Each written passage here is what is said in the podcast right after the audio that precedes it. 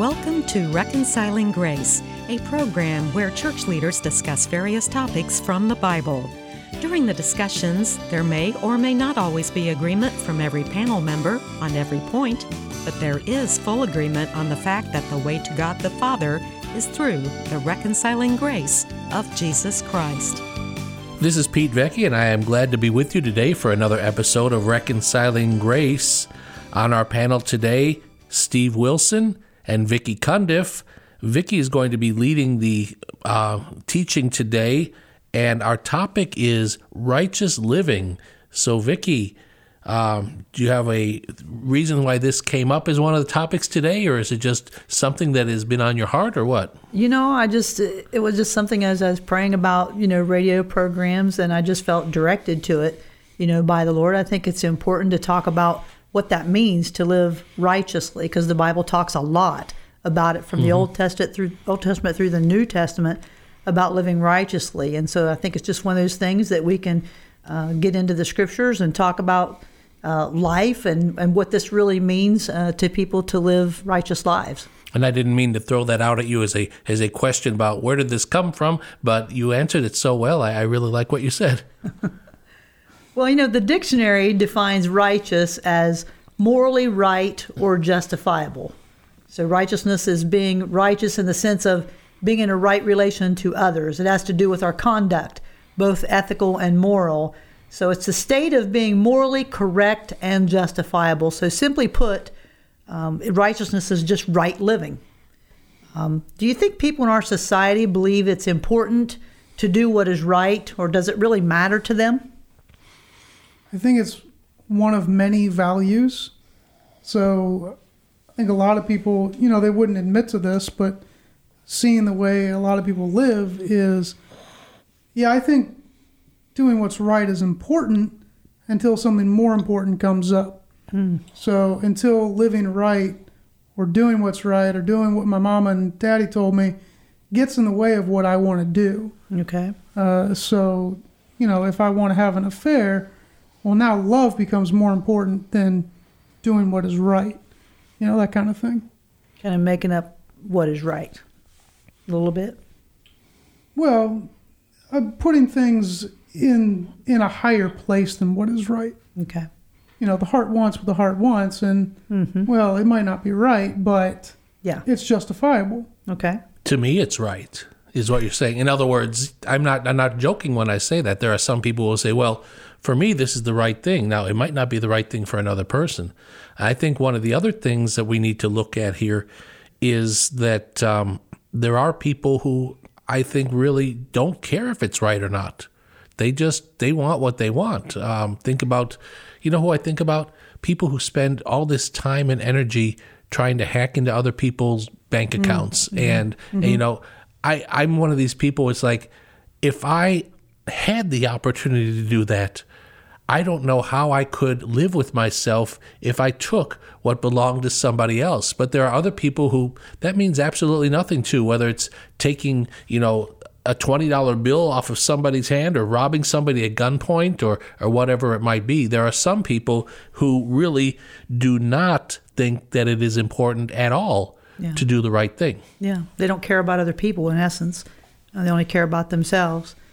And so I recently heard a, a story um, just this week about an eight year old boy. He found some money in an envelope, and it was in one of those bank envelopes. And so it had the receipt inside uh, from the bank. And there was $900 just laying there on the floor. And he's eight years old, you know, and he sees it. That's a lot and, uh, That's games. a lot. Yeah, that is. That's a lot of money. And uh, it, it didn't say in the story, like if his parent was nearby, I'm, I'm sure he or she wasn't far away because he's only eight years old. But it just told the story that he found this and he had that little bit of a struggle inside. It's like, am I going to just hide this or am I going to uh, let people know that I found it and maybe give it back to the right people? And so he had that little bit of a struggle. So we can see that temptation was present. You know, the devil likes to get his uh, two cents in there to try to discourage us or try to get us to do the the wrong thing.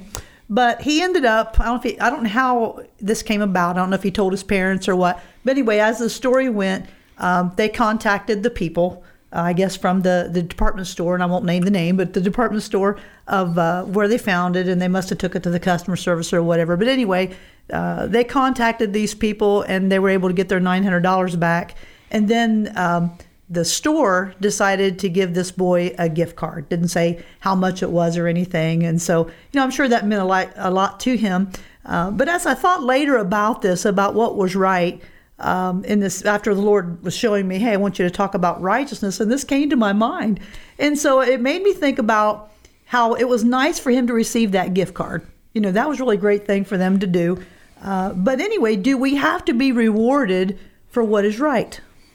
We have to have a reward for that? For instance, at the workplace, uh, for years now, it's gotten to the point where well, we're going to have to give some incentives for people to show up at work. Mm-hmm. you know, there has to be some kind of a reward for this, or, or another things um, that may concern work that we get rewards from, uh, or from school, a re- reward for uh, attendance. Like uh, my grandchildren, they, there's this thing at the school where uh, if you have good conduct, uh, and I think it's quarterly, good conduct, uh, good attendance.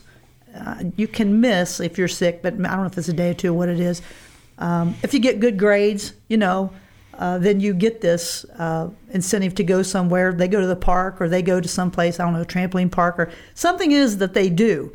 And so, as I ask this question, I'm not speaking against any kind of rewards or anything like that. But why don't we talk about that? Do you do we have to have a reward for doing what is right? What do you think? Do we have to, or yeah. does it help? Does uh, people think that you have to have a reward? I think more and more in this society. Um, people are thinking you have to have a reward. It's interesting that you bring up the whole idea of workplace. Um, Vicki, I know that you are working now as a manager, mm-hmm. and I have worked as a manager in you know in secular work before, and um, it's sometimes getting harder and harder to find people who want to work. They want to be paid, they want to have a job, but sometimes they don't want to work. And I was talking to somebody very recently um, about a situation going on at their work. And they were saying, you know, sometimes it's difficult to be the one who keeps trying to go the extra mile and do all the other stuff and really not getting any um, recognition for it and watching other people just doing the bare minimum and getting the same type of um, you know, whether they're getting paid or whatever. And I basically had to remind this person, as I have to remind myself many times when I'm especially doing a, a job for somebody and I see other people not doing the job, um, that we're we're working for a boss that is not of this world. Yeah. What's that scripture? It came to my mind when you were saying that. Whatever you do, do it for the glory of the Lord. Mm-hmm. Yeah, that's a good point. And Jesus also uh, talking about servants, he said, um, you know, a servant instead of being thanked or, or taking a place of honor or something, should just say, I just did what I was supposed to do. You know, and I always, I don't know, this idea of rewards for doing what is right, um, and you know, people thinking that it's it's mandatory or that they deserve this reward for doing what is right. It's just it's kind of ridiculous to me. Like, no, you did what is right because that's what you're supposed to do. Right. There doesn't have to be another incentive behind it. Right. Now, God is gracious to us because He gives us rewards, but that's grace. We don't deserve it. You know that that's that's Him saying, "Hey, I'm God. I'm the King. Do what mm-hmm. I say." Mm-hmm. Okay, and that that should be it.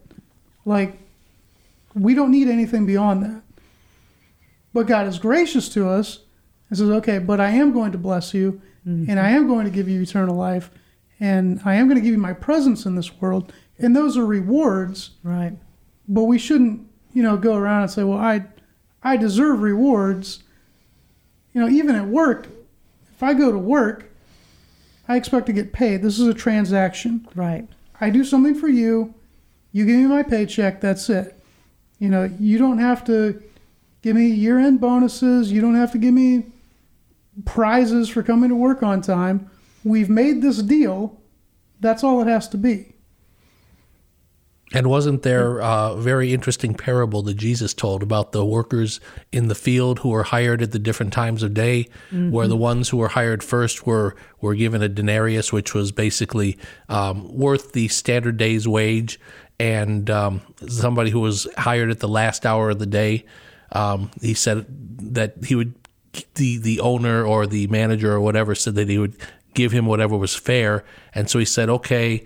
Uh, at the end of the day, have all these people come to me to get their pay, starting with the ones who were hired last. And the one who was hired last and worked only an hour got a full day's pay. So the other ones thought they'd get more, Right. but they didn't. They got what they had agreed to.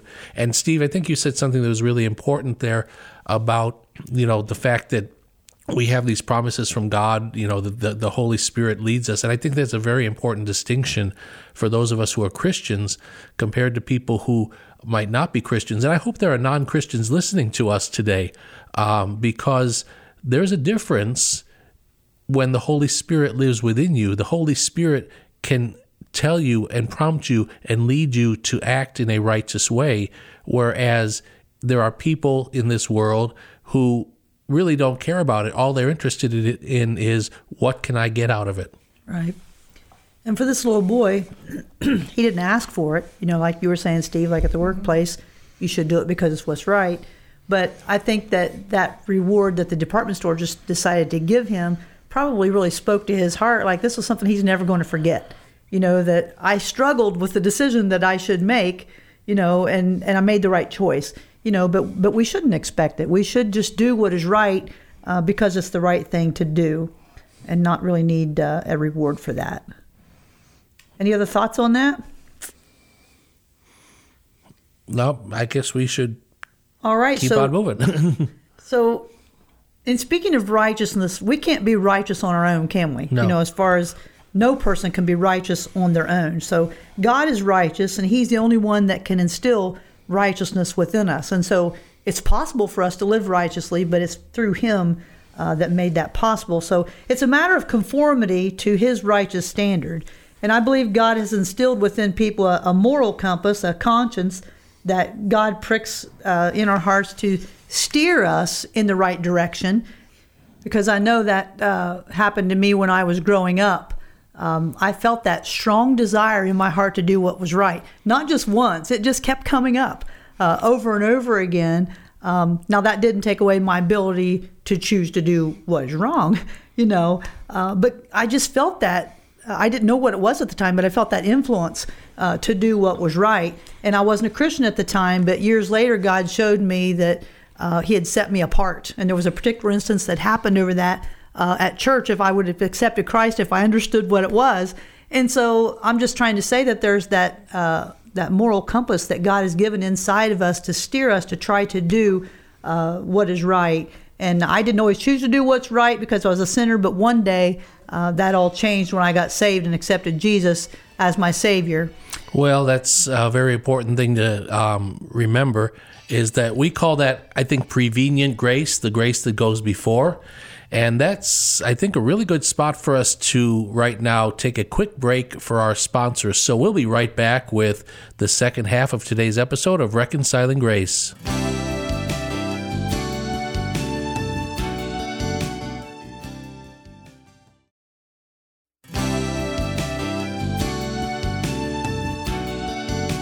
Okay, so we've been talking about righteous living, and uh, the last thing we talked about was um, that having a that we can have a conscience. That God has given us a conscience also to steer us into living right. We had been talking about how in society how we felt about uh, whether or not people choose to live righteous or not. Uh, but now we're going to kind of go into an area of how we become righteous because we can't become righteous on our own. You know, we can have a conscience uh, that can prick our hearts to choose to do what's right, but we can still choose uh, to do what is wrong. And so that doesn't make us righteous uh, because we have a conscience. But um, one day for me, that all changed when I got saved and accepted Christ as my Savior because I didn't always do what was right. Um, not that I still can't choose to do what is wrong, um, but the Scriptures tells us that when we repent and accept Jesus as our Savior, we become a new person, spiritually speaking. And so the Bible says that we're uses terms like we're born again, uh, we're a new creation. Uh, tells us the old is gone, the new has come. That that previous life that we used to live, that life of sin, uh, is gone, and that's what that means. And now we have this new life. So when we repent, then that's the beginning of our transformation. It's where it all starts. And the proof of that is found in 1 John 1 9.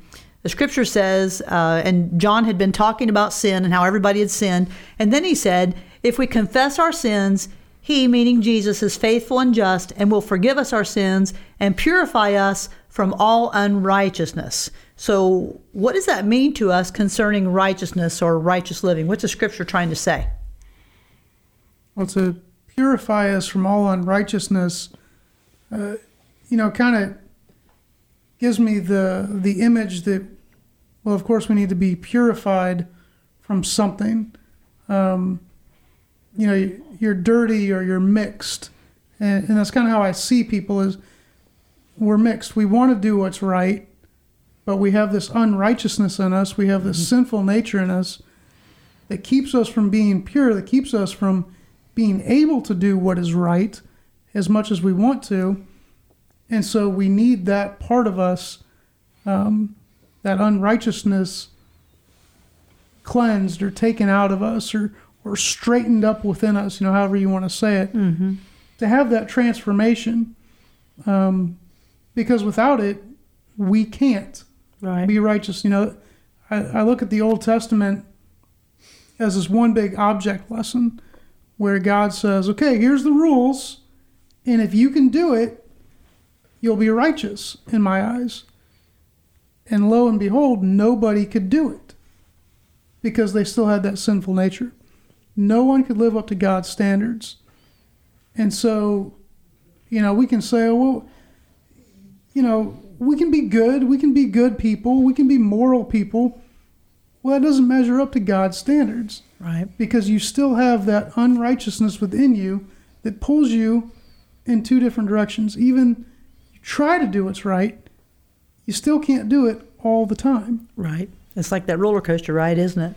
Yeah. Trying to do what is right one day and then, and then you mess up the next. Yeah. But this scripture is showing us that it's possible uh, to have it purified from us. Right, and I believe that that's what um, we would call in the Church of the Nazarene entire sanctification because we believe that God actually will um, cleanse our spirits from unrighteousness, from that selfishness. Because our spirits, when we are born, um, they are not righteous. Now, I'm not saying we don't have a conscience, but there is that part of us that wants our way, that wants our selfishness. And when God cleanses that from us, our spirits within us can truly desire when the Holy Spirit lives within us and within our spirits, our spirits can truly, truly desire what God wants. Now, that doesn't mean that we're going to do it perfectly because we still have these bodies, we still have these minds that are not perfected, and we, we might mess up. But there is that one part of us that truly, truly wants what God wants once we have um, received the Holy Spirit into our lives. Yeah. And that change takes place, like we said right at the beginning. Uh, but it's a process that we're going to have to go through, and there is that moment of entire sanctification as well, mm-hmm. and then the process continues. Uh, but it is a, a, transformation that that starts right then. So this sin and this unrighteousness, which is the sin uh, that's darkened our hearts, it's been cleansed. You know, uh, God has given us this gift of the uh, Holy Spirit now to live within us. And so to direct us, you know, like you were saying, into this righteous living, and it's kind of like saying that He's given us this gift of righteousness. And so we know then that it's possible to live a righteous life because the scripture said right there, we've been purified from all unrighteousness. So does that mean we can never sin again? No, it does not, because as I said before, our spirits have been perfected, but our bodies might not want to go and do that extra mile mm-hmm. that that um, our spirits are trying to tell us to do, or um, our minds might give us a justification for not doing the right thing. Well, you really need that money more than that really rich banker needs it, or whatever, you know, something yeah. like that. There'll be that kind of stuff where your mind will play tricks, even though your spirit will be um, witnessing to do the right thing. Yeah. You know, we go back to the Garden of Eden, and Adam and Eve, they had uh, perfect free will where nothing was interfering with them. They had an open choice do what is right or do what is wrong. And they chose, uh, after you know a period of time, to do what is wrong.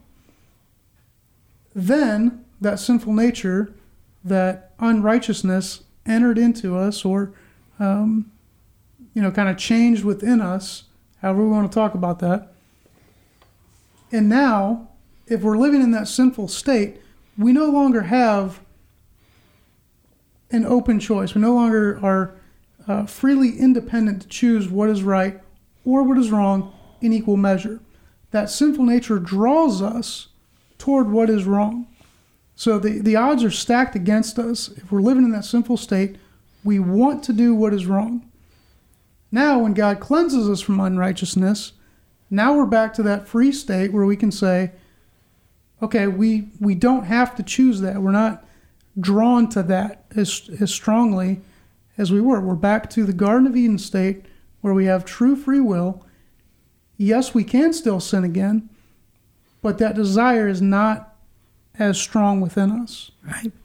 Because it's the Holy Spirit's now living in us, and the Holy Spirit is taking over, uh, influencing, and helping.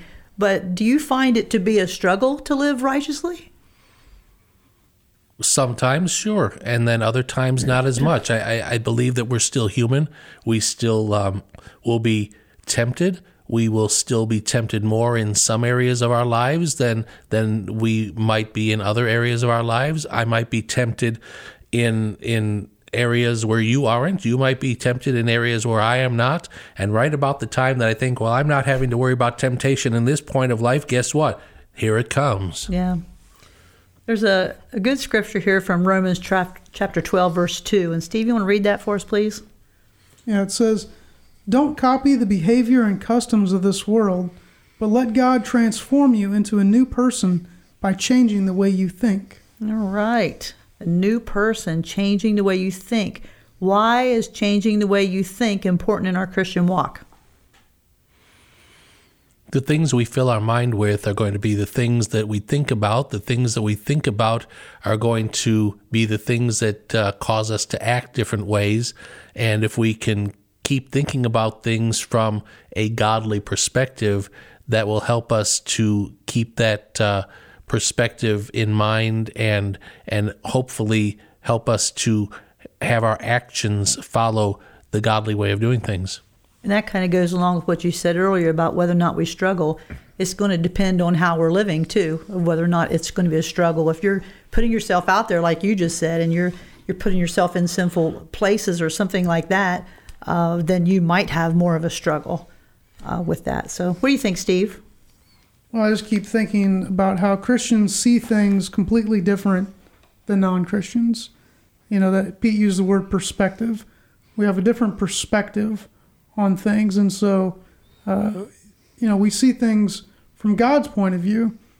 And so that influences how we live, uh, our attitudes, the things that we think about. Yeah. And that God is the one that changes that perspective, right? Mm-hmm. He's the one, as the scripture says here, uh, let God transform you into that new person by changing uh, the way you think. And so we have viewed our thinking and our believing through the lens of our previous life, haven't we? The life of sin that we lived. Uh, I mean, how many of us, uh, probably all of us, when we became Christians, I, I was in my 20s when I became a Christian, so I had ways of thinking that once I started reading the Bible and going to church and hearing the word and and and praying and all these things, God started transforming the way I think. And so when he started transforming the way I think, then it transforms behavior right? Mm, yep. Uh, if we change our thinking, then we're going to change our living, right? Right. And so we got to continually be uh, trying to do that. I mean, people that are listening to Reconciling Grace, you know, they're they're getting that, aren't they? Well, let's we're hope getting so. fed in different ways, you know, of of whatever we're listening to, different podcasts, or even music on the radio, the Christian radio, or you know, and going to church is so vitally important. Uh, just to put that plug in there, how some people think that that's not important, you know, even for Christians, but it is. It's it's it's not only um, for the fellowship and everything that you get there, but you're going to hear the word, you know, through the teaching and the preaching, and and God speaks to you through the songs that have been God led, you know, and and you're going to be talking with other people, and you're going to get everything to try to help you along in this life. Because if we try to just live it on our own, it's going to become more difficult, you know. And so we come along with other people who are Christian people and who are trying to live this righteous life. And uh, if we had struggles going on in our life or things going on, that helps us as well uh, in making sure that we're staying on the right track and getting that encouragement uh, and everything that we need. But uh, we have to allow God to change our thinking and our believing into His way of thinking and believing. Because Steve, you said earlier about that standard, you know, and that God has placed the standard of what righteousness is, but it's it's it's possible. We can live out uh, this righteous, holy life because we got the Holy Spirit within us uh, to help us in that. So our behavior will change from sinful living to this righteous or right living. And we know that that's possible, as the scripture said here, uh, only through Jesus Christ. So uh, we have another scripture here we want to read. It's 2 Corinthians 5.21. Pete, would you read that for us, please? God made him who had no sin to be sin for us, so that in him we might become the righteousness of God. Okay, so we can see that this is possible through Christ. Uh, uh, righteousness, though, has always been a characteristic of the children of God. It's not just a, a, New Testament concept. We also see it in Old Testament scriptures. And we're just going to look uh, at a few of them right now. Uh, you know, we've heard the story of Job. Uh, if you haven't ever read that, it's a tremendous book. Uh, he went through a lot of the struggles and trials of his life. But right at the beginning, um, and I just want to add there that he always stayed true to God, even in the midst of that. Uh, but right uh, at the beginning, in chapter 1, verse 1, uh, as the book begins, it describes him as a man who was blameless and upright, who feared God and turned away from evil. And so we can see there that uh, he had a relationship with God, right? He was living righteously. It says he was blameless, he was upright. And so uh, verse 10 lets us know that when tragedy struck, though, Job made the statement Should we accept only good from God and not adversity? And throughout all of this, Job did not sin in what he said, the scripture said. So he continued to live righteously. And so, just through Job, we can see there's one example that the Bible says here was someone uh, that chose to live for God and he was blameless uh, and upright. And then there's Abraham, um, Genesis uh, 15 6. Let's read about Abraham. Steve. It says, He believed the Lord, and it was credited to him as righteousness. Okay, so he was also a child of God who lived righteously. And then lastly, and we can talk about this one uh, a little more uh, in depth, uh, is Noah. And uh, Pete, you got that verse, don't you? Yeah, Genesis 6 9, second half of verse 9 says, He was a righteous man, blameless among the people of his time, and he walked faithfully with God.